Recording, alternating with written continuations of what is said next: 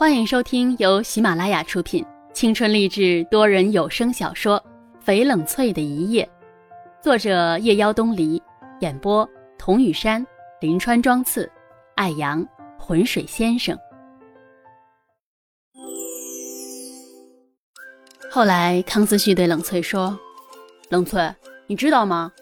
第一次看见你，你就像只老虎，伶牙俐嘴的厉害。”说这话的时候，他们已经熟识。孩子的心思总是清透的，熟识起来也很容易。冷翠、徐小饶、康思旭，他们三个人爬上山顶，跟以前一样。冷翠张开双臂，想要做出飞翔的姿势。只有在爬上山顶后的冷翠，才觉得万物的博大，感觉自己像踏在另外一个星球上看地球。心里有东西在慢慢升华。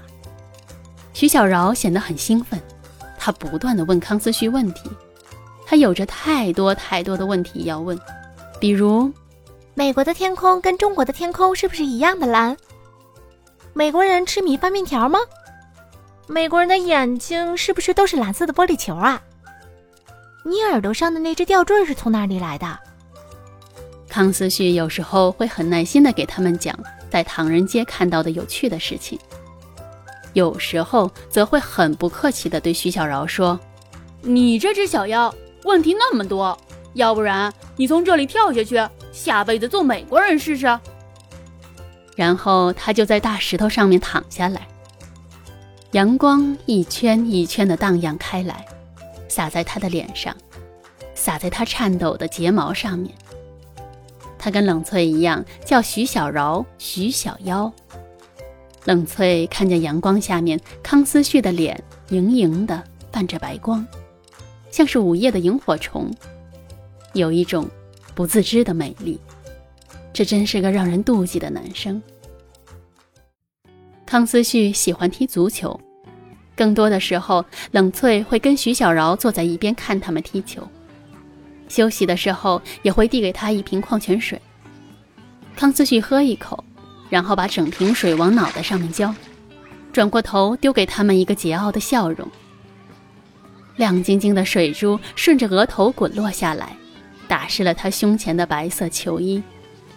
冷翠骂他：“康思旭，你懂不懂得节约用水？”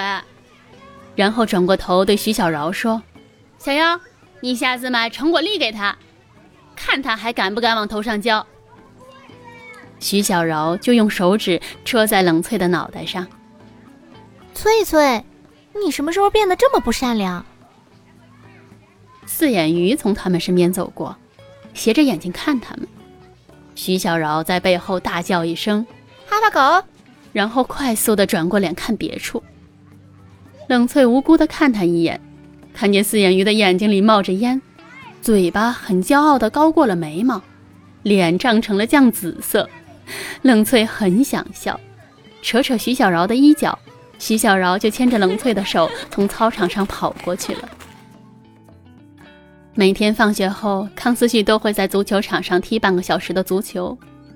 冷翠跟徐小饶坐在一边，徐小饶看康思旭，冷翠看书，然后三个人沿着小路回家。康思旭推着单车，徐小饶会在路边拔一棵草，然后把它拧成虫子的模样吓唬冷翠。冷翠经常走路心不在焉，会真的被徐小饶吓到，然后两个女孩子沿路追逐着朝家的方向奔去。有时候康思旭会唱歌给他们听，唱冷翠听不懂的粤语歌。三个人坐在草地上。康思旭抱着吉他，眼眸清清亮亮的，映着阳光，有风卷着带着温暖的气息从中间轻柔的淌过。徐小饶兴奋的大声尖叫，热气腾腾的涨红了脸。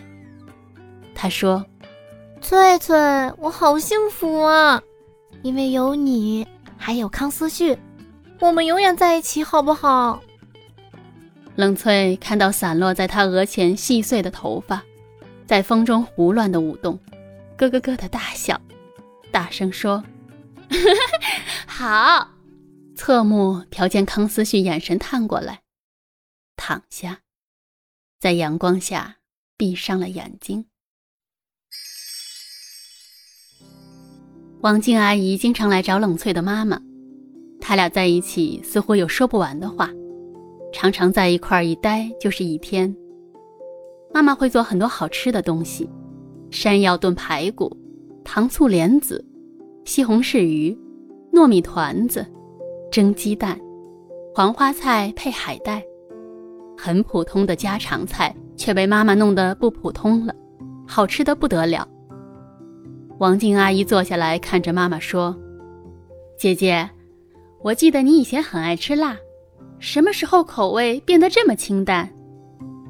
妈妈柔柔的笑：“翠翠不能吃辣，一吃就闹肚子，清淡点好，健康。”王静阿姨的眼睛在冷翠的脸上扫过，轻飘飘的眼神里载着道不明的光。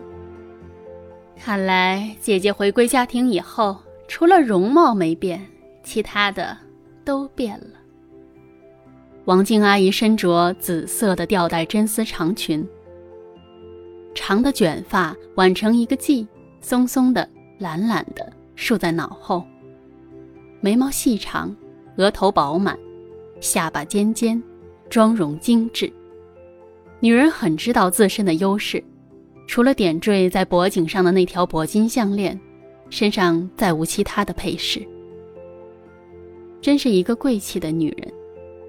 冷翠一边吃饭一边琢磨：如妈妈这般温和柔软的女子，若不是跟王静阿姨从小就认识，恐怕两个人是很难遇到一块儿去的吧。一个璀璨如火，张扬娇媚；一个云淡风轻，温暖谦和。像火焰和深海，两个极端，但是妈妈身上浑然天成的书卷气是比不来的。冷翠失神地想着，抬头就触到了康思旭探过来的目光，然后心虚地低头。吃过饭，爸爸就接过妈妈手中的碗筷，说：“你们俩也有这么多年没见过面了，去说话吧。”妈妈对爸爸微笑着，没有拒绝。冷翠从梯子上面爬上去，妈妈的书房就是一扇窗。冷翠打开那扇窗，就看见了全世界。我记得那美妙的一瞬，在我的面前出现了你，犹如昙花一现的幻影，犹如纯洁至美的精灵。许多年代过去了，暴风骤雨般的激烈，驱散了往日的梦想。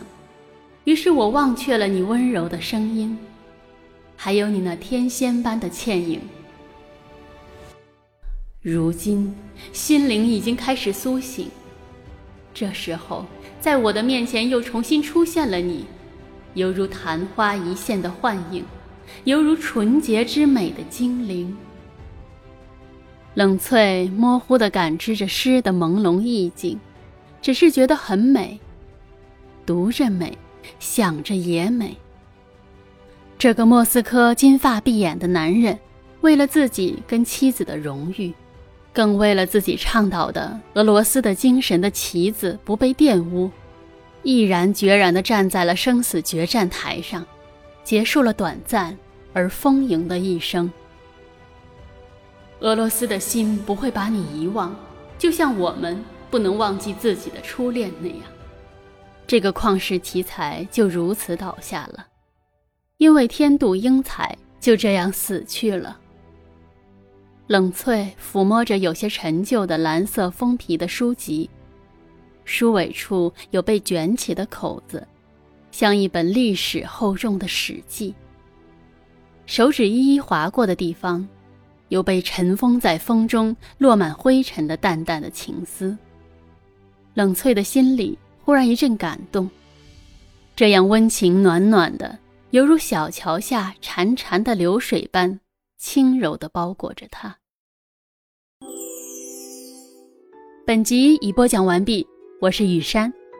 如果您喜欢这部小说，请订阅专辑，更多精彩内容我们下集继续。